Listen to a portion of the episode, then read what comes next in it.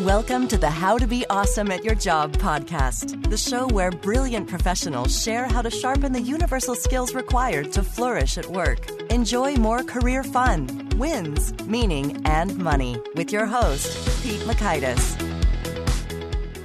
All right. Well, I'm excited for this episode three here, where we've got uh, Mr. Victor Prince uh, laying down some good perspective when it comes to what he calls strategically managing your leadership capital, and that is the the time and energy you invest in people, and how to do that in a smart way so that you get the optimal results from all kinds of different folks, whether they're a quote slacker or a quote exemplar. And these terms come from his book. It's award winning. It's called Lead Inside the Box. And uh, this is a little bit visual. So you might want to go ahead and uh, come on over to awesomeatyourjob.com slash EP3, letters EP3, so you can look at that and potentially follow along. But even if you can't do that for a while, it's just fine. You can get the idea auditorily and, and check it out later. But uh, Victor had some fantastic nuggets to share associated with how not doing this strategic management can even be uh, life threatening with regard to overwork. Some particular watch outs, like don't do this, and pro tips do do this if you're interacting with a different particular category of person, and how to have some of those tricky conversations and feedback for when that needs to happen. Victor Prince is the managing director of DiscoveredLOGIC, a strategy consulting and trading firm that serves clients in the U.S. and overseas. He has over 20 years of experience in corporate and government leadership positions. He was a fellow Bain and Company consultant. In he, there, he led strategy engagements with the clients in the U.S., UK, France, and Spain. He was an executive at Capital One, where he managed the internet marketing strategy. And as a member of the Washington, D.C. Mayor Fenty's cabinet, he led the CapStat Performance Accountability Program and as the chief operating officer of the Consumer Financial Protection Bureau, he helped build a new federal regulatory agency and led a division of over 300 people. So, without further ado, I'll switch it over to Victor. We're here now. Thank you so much for joining us on the How to Be Awesome at Your Job podcast. Glad to be here. Well, I, I noticed that uh, beyond the bio, you've done a number of cool adventures in terms of different travels and locations, and particularly the Camino recently. Can you tell us a little bit about that experience? Yeah, so I, I do uh, my my adventure travel. I do I, I, do big hiking and biking trips, and then a couple summers ago, I did the Camino across Spain. So it's about a month long of hiking, about 15 miles a day for uh, for 30 days, and it was uh, best month of my life. Oh, that sounds fantastic. Did you have any? It, I hear along those journeys, people meet interesting people, and it goes into so many kind of unexpected, providential kinds of directions. Yeah, it's been pretty amazing. So I end up, you end up making friends, and I've I've uh, made a bunch of friends from around the world, and uh, have been to visit them in England, and California, and Sweden, and elsewhere. So it's it's pretty amazing the relationships you form on that. Well, that, that sounds like a treat. And you've also done a lot of relationship forming in your, your different roles. And you've, I heard you say, leading teams of three people to 300 people. You've learned some things and some patterns along the way. Could, could you share a little bit of kind of the story of how you came to discover some of the key teachings that we find in, in your book and training? Sure. It's, it's funny. So when I was doing the Camino, I was I was taking a sabbatical from my last job as a COO, where I had about 350 people or so. Um, and then as I reflected on my career, I, I, started. I always saw a pattern that there was the input I had to put into folks on my team, and then the output I got out of them. And then mm-hmm. they started to falling out into, into a class of two by two. That there's you know some folks you invested a lot of time into, and and you got a lot out of, and then there's other folks that you invest a lot of time into, get nothing out of, and um, so it's all about figuring out when you, when you can figure out how they're performing, you can figure out how to get them to a better spot by doing different things and learning from your past experiences. Excellent, and and so you've gone into this this two by two. Can you, you share a little bit? You've you've put it out on a leadership matrix, and and you've given some additional kind of a particular uh, categories of, of inputs and outputs. Can you sort of describe a little bit? What do you mean by leadership capital or an input that you put into somebody? Sure. Well, we, we first talk about this, this concept of leadership capital. So just like companies have financial capital to invest, leaders have uh, capital that they have to be very smart about how they invest across their teams. And that the capital is really the time and energy that you've got. So you can you can spend all your time with you know with, with folks who need it, or you can be kind of smarter and, and you know, make sure that that you invest it where you're going to get the most return. Because in the short term, you can you can spend more time at work and you can take on more stress, but you know over the long term that doesn't work out. You're going to burn yourself out. So you have to be really smart about how you you have the leadership capital that you do have. Absolutely. And so you actually share a, a bit of a story that your co-author Mike uh, sort of tried to overdo it a little bit and resulted in, in a heart attack. What what's that about? Yeah, you know, you never want to get a, a Facebook post from your co-author while you're writing a book that you know it's from a hospital gurney. So, oh, you know, Mike Mike was really good about um, you know he, that was one of the really good angles he added to the book, which is this whole idea of it's not just about finding these patterns in folks, but then figuring out how to we have to manage ourselves as leaders, and, and this is a way to to you know, not necessarily spend more time or, or energy at work, but just get more out of that. So he he added a really good twist on that one. So when you, when you, talk about leadership capital and, and the inputs, you kind of put those into a, a number of categories, such as uh, directing, doing, delivering, and developing. I love alliteration, so yeah. it's good to remember. And so, uh, in practice, like, what is that looking like in terms of the, the places where lots and lots of, of time and energy and effort end up flowing? Yeah, you know, it's it depends on each uh, with each member of your team. So one of the neat things that we did is by having that framework on our website for the book, leadinsidethebox.com, we've we've actually got an online questionnaire that you can fill out. So if you're you know, if you're saying, hey, here's I'm going to answer questions about how Victor uh, performs with my team, we go through a pretty simple questionnaire where we can we ask questions to get a sense of you know are you spending too much time kind of answering questions for these folks or taking responsibility to clean up their messes or right. or or that, those kind of things and then you you get a result out to say you know this person's probably taking a little bit more input from you than than on average, and this person in the end needs less. And uh, and then we do the same thing with the output as well. So that it's a pretty it's a pretty fun online quiz that we have there that people find pretty useful. And I like just how simple it was with like one is yes, uh, zero is no. yeah. And, and then on the output side of things, I guess it's slightly more complex, a two one zero uh, for for high, medium, low. But, but uh, tell us a bit. You, you, mentioned a few kind of key ways to think about the output side of things with regard to quantity and quality, uh, timeliness and intangibles. Uh, which of those do you think is kind of the the hardest to to glean or tease out? Because I think in some ways, some of those will probably be uh, leaping to mind quickly, and others will be a little trickier to discover. Absolutely. So when you know one of the things to keep in mind as we as we do these this survey and the criteria that management is not just a computer program. So leadership is an art. So this yeah. is a tool to help you get to that, and and it's all about directionally putting you know, differentiating your folks, not necessarily putting them in boxes, but just differentiating. So you know on the output side. Um, in some jobs, it's easy to, to kind of measure quality and and, and quantity of output, right? Like but, sales. Yeah, like sales, for example, it's a great one. In other places, it's not so much. So there, you know, we, we talk a lot about it's about the relative scale and differentiating, de-averaging your folks, just to figure out. You know, these two are in, in a very similar role, maybe making kind of the same same about a compensation things, and let's you know let's see which one's you know above average and which one's below average on this particular criteria. So it's it's it's it's not making it a computer program, but it's kind of applying a little bit of a diagnostic to help you with the art that is leadership. And so once we sort of know where folks stand, I'd love to get into a little bit of meat here with regard to so what do I do with different categories of folks? I think in some ways it's sort of tempting. We all want them to be uh, at least I want people to be. My temptation is uh, low input, high output kinds of folks, or the two categories sure. you called them the uh, the domain masters and the rising stars. Like, oh yeah, I'd like a lot of those. But uh, in practice, uh, that's that's not how it always goes. You know, you got a you got a mix. So so what do you do once you know where people land and sit? Yeah. So just first of all, it's a perfect point, which is if we were able, if we had the luxury of time and the and ability to hire our own team, you know, sure we would get all people that we think are going to be these exemplars. Just we'd get the, the, all the A players, but that's not the real world. Right. So you get the team that you inherit most of the time. So you know, part of the exercise is, is figuring out the team you got and then looking at that. So with the folks in that exemplar box, what's what's interesting then they're a gift right? So these are the folks that are pr- producing the lion's share of your results and, and, they're not taking any of your time doing it.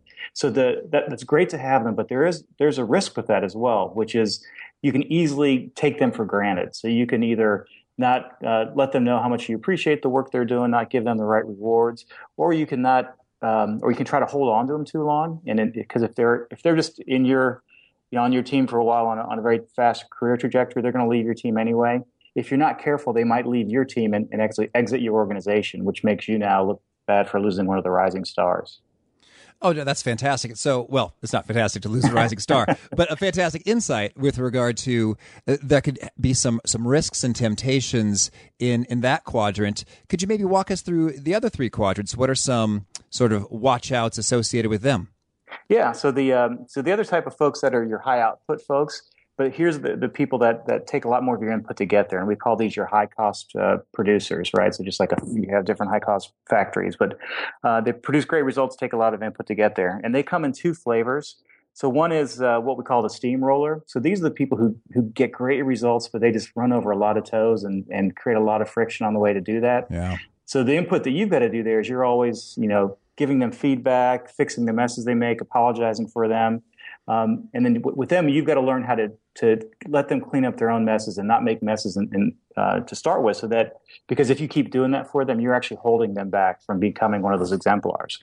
Oh. So that's that's the steamrollers. Um, and then the, the other folks are what we call the squeaky wheels.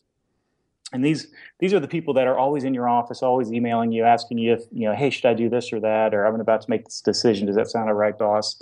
And you know, it's it's really as a manager, as a leader, it's great to feel to feel useful and to feel smart by helping people out. But you're actually holding them back as well because you know, as if you're telling people, if you're always giving them, all right, yep, that's what I would do, then they're not learning. You know, you, you should try to find places where it's okay that you know as long as they know what the bounds are of their authority, that it's okay for them. You make the decision you make, and then we'll talk about it if you know if you fail. But because the other thing that you find is that people do is a lot of times these squeaky wheels they're doing it not because they don't know the answer.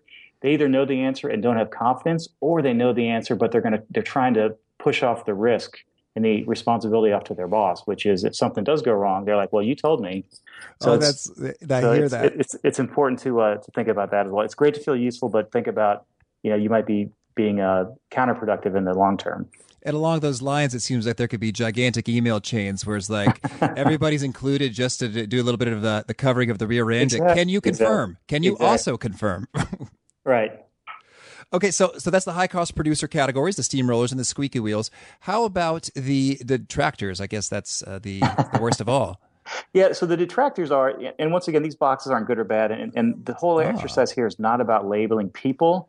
It's about saying here's different in the roles that they're in. Here's kind of their performance pattern, and how do we get them to a better spot? Because just, so Mike and I both talk about this in our career. We've been in all these boxes ourselves, you know. And okay, uh, so it's not it's not like if you're a detractor, you're always a bad person or anything like that. But so the in the detractor box, these are the folks that you you spend a lot of time with as the leader. So you're fixing their problems, you're giving them advice, and all that. More than average, more than you really should be doing, but you're not getting results out of them that that are in line with, with the input you've got out of them. So you got to you've got to fix that pretty quickly because it's it's going to do two things. So one is, um, you know, if they don't get into a better spot professionally, they're probably you know they're probably one layoff away or something like that from being in a really bad spot. So you've got to make it very clear to them how yeah. their you know the situation is not good for them professionally and and here's how you know we got to fix this ASAP, and here's how we need to fix this. So just for them, it's important, but um, uh, for you as well. But then more importantly, for your team in general, if you let these, if you let detractors kind of just stay in that bad box, everyone else in the team knows, you know, where the where your um, the people who are just in the wrong jobs or the people who are just aren't trying. They see that and they know that every day that you're not fixing that, the rest of the team is looking at, at you as the boss and saying, you know, you're not doing your job, so why should I do mine? I'm tired of carrying the weight for for the folks there just because you're not addressing the problems. Oh, that is a fantastic frame there. It's in their own best interest because their career is at risk uh, yeah. for what could happen. Yeah. It's in the overall team's best interest because people are they're watching, they're noting it. So I think that's a fantastic perspective. And do you have any best practices for how you go about delivering some of that difficult feedback along the way? Yeah, you know, with because uh, there's two different types. There's the square peg. So these are the folks that are just in the wrong job, right? So maybe they got mm-hmm. promoted too early. Maybe they got reorganized into something that they just aren't there. So with them, it's just sitting down and saying, "Hey, here's your job description, and here's you know what you need to do, and here's you know let's find the capability gaps because you know let's if you've got some gaps here, let's quickly figure that out." figure out where you can get some training or some experience and then you know let's let's get going with that so it's with them it's all about finding what gaps they have and then with the other type, which is they've got the they've got the skills to do the job, but they just don't have the will. So these are what we call your slackers. So them, it's, right. it, it's sitting with them to figure out, hey, you know, why you know why aren't you getting this done? Is it motivation? Is there you know, is, is someone stealing the credit for your work? Is it you know, is this mm-hmm. not the job that you want? You just don't understand that you know you're um, you're getting paid, you kind of have to work. You, you, figure out what the motivation is, and, and if you can unlock that, the great thing about slackers is that if you can unlock that motivation, they're talented people and they can do great, which would be great for you as a team and be great for them professionally because then they could, you know, your, your slackers could easily be your exemplars if if they just get that right motivation unlocked. All right. And how about the, the final quadrant, the passengers? Yeah, the passengers are, are in some ways one of the more interesting ones because these are the folks where they don't take a lot of your time. So they're not creating problems and, and, and that type of thing, but they're not, they're also not uh, providing the output that they should. And even though they're not creating problems that you, you have to deal with, you know, very clearly, they are creating a lot of problems that, that you're not dealing with. And these come in two, two flavors. So one is what we call the joy riders. And these are the people who come to work with a lot of energy. They love being at work. They love the social aspect and all that. And they're always busy, but they're just not doing the job that they're supposed to do. Mm. Um, and then for them, it's it's the challenge is because they're not doing the job they're supposed to do. Someone else is picking that up. So their their their colleagues are doing their work for them. And because in some ways they're like, well, it's just easier for me to do it than try to redirect them. But at the same time, their colleagues, you know, it is costing you because because you as the boss aren't redirecting them. So the colleagues are mad because they're they're having to do their work. And then you're also just serving that person themselves because that person is very has a lot of great energy. And if you can just focus them on the job that they're paid to do, they could do very well. So it's, it's your job as a boss to turn them around for your team and for themselves. And then the other type is the stowaway, which is these are the po- folks you know that just they're coming in and they're just trying to get a paycheck and do as little work as possible. And and they've gotten very good about being very slippery, trying to get get and hold them to work, which uh, it's easy in some ways. It's just it's easier for you as the boss just to to not engage them. But once again, everyone on the team knows exactly who's not pulling their weight, and their uh, and their their morale is down if, if the boss isn't isn't addressing that because that person's taken up a very valuable slot on the team. Well, and it sounds like the stowaways may be the tricky, the toughest to. I don't, you probably don't want to use the word fix, but uh, upgrade, elevate. The, the key with them is just to engage them, which is like they they become masters at just staying in the shadows and and you know showing up and not getting fired, not getting trouble, not getting fired, but you know just getting there and, and having a job. And you just really got to engage them to say, hey, listen, you know the the gig's up. That you know I see you. yeah, I, you know, you know here's here's the job description you have, and here's you know other people have that same one, and here's you know you, you make it you, you, it's not personal. You just say here's what your job description is, and here's what everyone else is producing. Here's where you are let's work through why this is happening. Is it do you need do you need some training? Do you need you know am I not giving you something you need? So you get them to you know to you, you figure out with them what the what the engagement is, and if if it's just that they're not interested in the job, then help them find another job. If it's that you know you're doing something to, to demotivate them, figure that out. But you just have to engage them. Just you know spend that time and because as a manager, as a leader, it's really easy if someone's not demanding your time. You love it if you can save time and not have to you know have that half hour meeting or whatever. Yeah. But some cases you really need to insist on it. Oh, that's that's good stuff. And you also mentioned in this world of sort of leadership temptations is that when it comes to the performance review uh, time, you may have some temptations to give people, for example, the uh, the squeaky wheels uh, maybe a a lower mark in some places, but like that's what you think is deserved. But you know, maybe you're like, oh, I don't want to deal with a headache associated with that. What are some other kind of risks or temptations that appear uh, during performance review time? Well, you know, I think just there's three uh, temptations that I think people managers have that that one of the reasons why we wrote the book, which is you know people either they wanted managers go through the what we call the path of least resistance, which is you know I want to work with the people that are easier to work with, more fun to work with, and I'm going to spend all my time and energy there. And um, so they go down that path. And so another one is everyone thinks that some managers think they've just got to spend you know the same amount of time and energy with everyone. We call that the peanut butter approach, which is you know if, if your CFO invested your company's money that way, you probably wouldn't be very happy. Oh no. Uh, and then the third one is is just being reactionary. So whoever you know is knocking on your door or whoever's the squeakiest wheel, you're you're always spending the time and energy with. So as leaders, that's that's part of what we have to do, whether it's performance reviews or whether it's just the, how you spend all your your time and energy every day. It's it's being smart about how you invest your time and, and where you want to invest the energy that you have to give feedback, to engage people, and that type of thing. Perfect. Well, so now having gotten a, a bit of a, a, sense for what the model is and how the matrix works, could you maybe share with us a, a success story or a case study or just how that ended up uh, making a real positive impact in practice with, with real people. Yeah, you know, um, once again, I'll talk. So I've been in most of these boxes, and between Mike and I, we've been in all these boxes. So it's in some ways it's easier to tell a personal story. Sure. Uh, so and, you know, we disguise the, the stories are composites and that kind of stuff. But sure. so in one one of the one one of the stories in the book is a pretty thinly veiled composite because the, the name is Mikhail, so you can figure out oh. which one of those is us. But talks about you know there's a project where a young consultant, you know, has been getting great reviews, comes on a new project, and then you know does kind of a what they think is a pretty slick presentation that's pretty edgy and, and cutting edge because it's you know the latest technology and all the stuff that's going on the internet, but then the client doesn't like it and says it's just the latest thing that you know they could they could have read from one of the one of the internet sites or something. So you know it, demotivates the guy. He checks out, and then the the the so what of that is the manager engages in that, and it's not just about giving someone feedback and saying, you know, this is not this performance is not going to serve you well. It's not going to serve your client well. Not going to serve us well. But then what the manager did also said, you know what? I owe this to you, so I'm going to make sure that I manage you for the next several projects until you turn this around. Because one of the things that's so easy to do in, in today's world as a leader is, you know, you get someone on your team who's not who's not doing a great job, but you're like, hey, you know, either she's going to move on in six months, or I'll move on in ten, you know, ten months to a new job. So I'll just let the next person do it. And that's that's one of the biggest you know biggest failures and, and uh, of a weak leader is not to is just to kind of wait things out and not not address a problem like that. So in that case, it was a good example of the manager not just giving the feedback, but then saying, you know what, I'm going to take you on my uh, on my team until we either fix this or we or we figure something else out. That is great, and it it, it seems kind of heroic. Really, it's like that is a, a, a degree of self sacrifice, but it is in the interest of the employee, the team, the the company, and sort of all those folks that individual will touch professionally over the decades to come. Yeah, because it, it's it's really about thinking about your role as a team leader in, in, in, different ways, which is you've got bets to place, right? So you've only got so many hours and and so much energy in a week to spend. So you want to place your bets on different parts. And in this case, that leader said, you know what? It's going to cause me stress and more work, but I think I think it's the right thing for the company to help you get through this.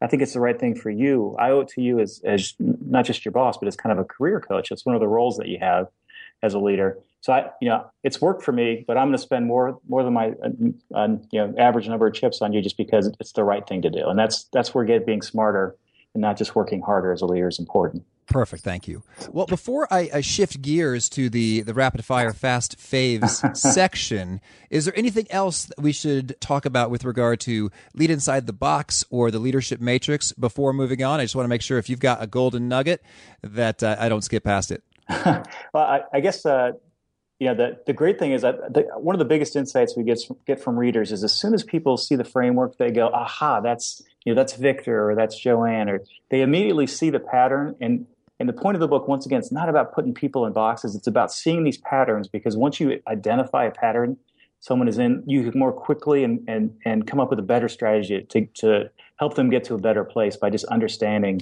you know how how these patterns fall out in different examples from the past. So that that's one of the biggest ahas we get is that just by having the framework, people it just, it's just unlocking knowledge that they've already had, but it helps them draw on it quicker.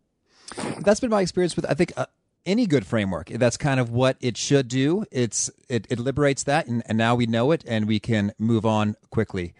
Uh, once you give a, a, bit of a vocabulary to that, whether it's like sounds like the Myers Briggs, or sounds like a leadership matrix, or sounds like any number of two by twos uh, we've had the pleasure of making for our, our clients yeah. Uh, in consulting. Absolutely. All right. Well, if that covers that, I'd love to move into the fast faves. Could you start off by sharing with us what's a, favorite quote you have, something that you, you find inspiring or rejuvenating again and again?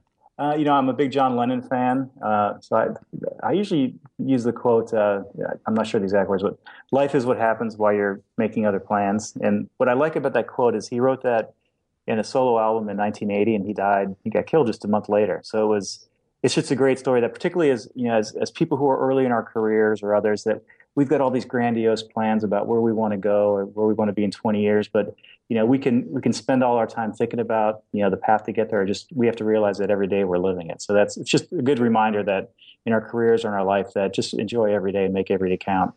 Mm-hmm. and how about a favorite uh, study or a piece of experimentation or research you find yourself thinking about or citing often yeah. Uh, so one thing that always got me is, is I got jobs with bigger and bigger responsibility and more and more authority, particularly when I worked in the government where you've got some legal authority as well. Oh, yeah.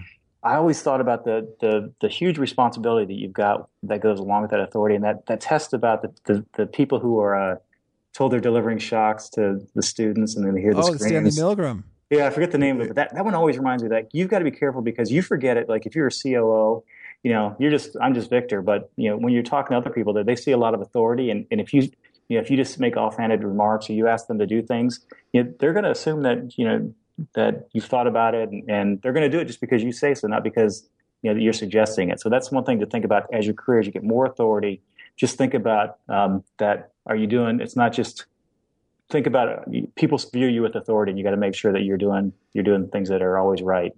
Because mm-hmm. people will do, even if you make mistakes, people will follow you just because you're in authority sometimes. Yeah.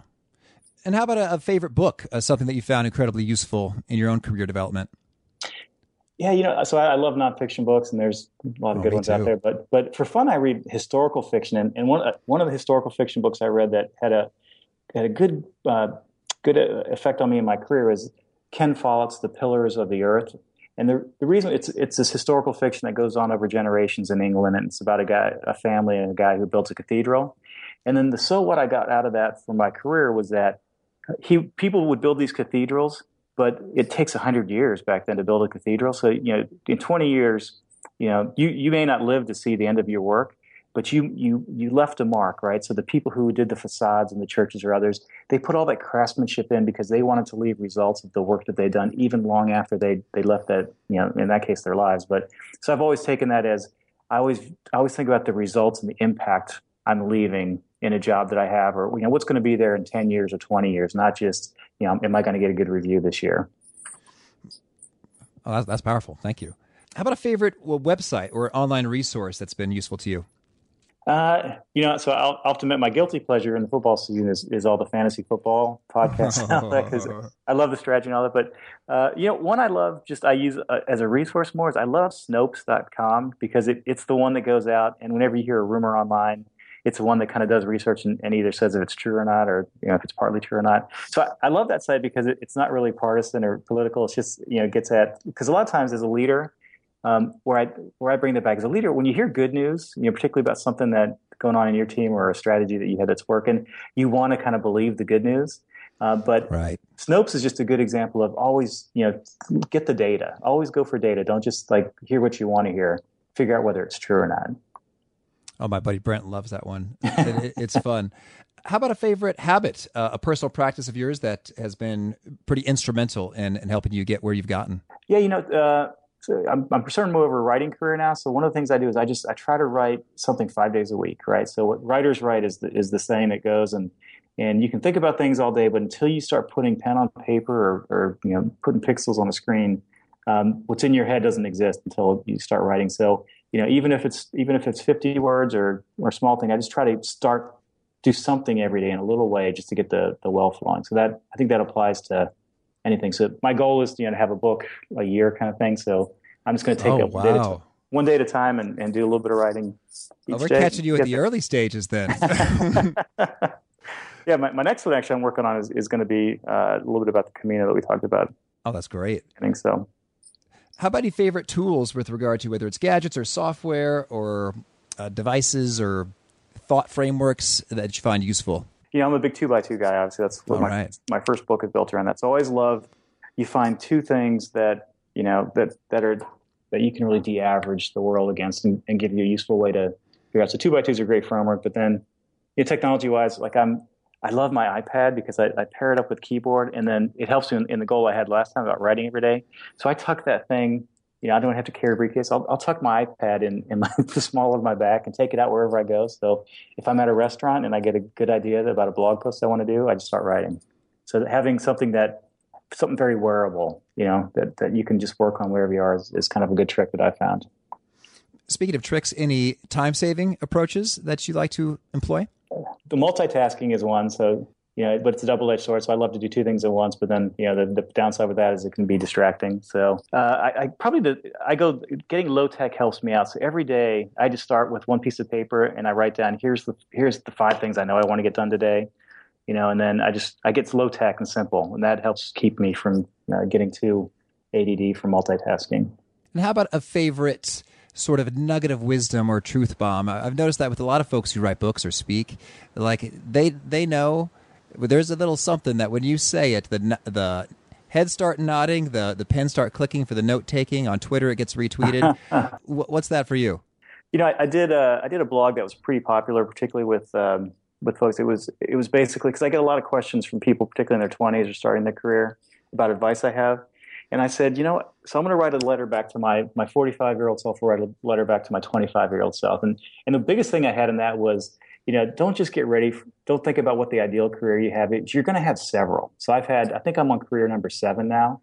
And the All point right. is keep trying things until you find something that, that, that you love to do, that you're good at, and someone will pay you enough. Right. And if you can find the job where, where you can answer those three questions in the way that you need to, that's where you find happiness and success and you get the right balance. And, you know, that's, don't just do what, pe- what you think you should be doing. If you can find a job that you love you're good at and someone will pay you enough to do, then uh, you've kind of figured it out. Oh, that that's good. I was just talking about Breaking Bad, Walter White. I, don't know if you saw the series. Yeah, I love that series. I, I, would I wouldn't recommend that as a career track. No. that's kind. Of, he said something similar about this uh, that path.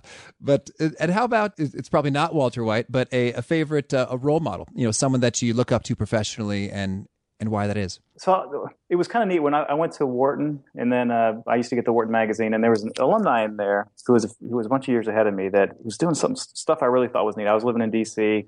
and he he was working in D.C. He ran the metro system in D.C. Then he went off to uh, to be the city administrator, which is kind of like the the deputy mayor, and then he went off to Treasury, and, and then um, other places. Always like that's kind of neat because he was in public service doing kind of MBA, really cool level stuff, and then so I thought it'd be fun to, to, meet him. And I ended up not only meeting him, I ended up working with him in, in DC, and he became a little bit of my mentor. And uh, but his name Dan Tangherlini. So he was uh, his his last big job. He was the head of GSA, which was uh, President Obama asked him to to go in and, and, turn around the GSA after after a pretty big scandal that they had uh, a few years ago. So if you ever see the name Dan Tangherlini, T A N G H E R L A N I, he's a he's a really interesting guy, really innovative.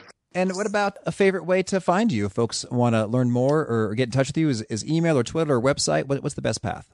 Yeah, uh, probably the best. I've got a lot of websites. Probably the simplest one is just my name, so victorprince.com. And there's a, it's kind of a switchboard to all the other sites that I have. So just victorprince.com. And then, um, you know, my book's on Amazon and all the usual places. And then it's, it's about to start being in all the FedEx office stores as well, which is there's like a, a, couple thousand of those across the U.S. and it's in the it's in most airport bookstores, the Hudson bookstores. So, oh, that's great. yeah, a lot of places to find me. So, and, and that, those are dream distribution channels. There's not space for a ton of books at the FedEx, but you're in. You're in.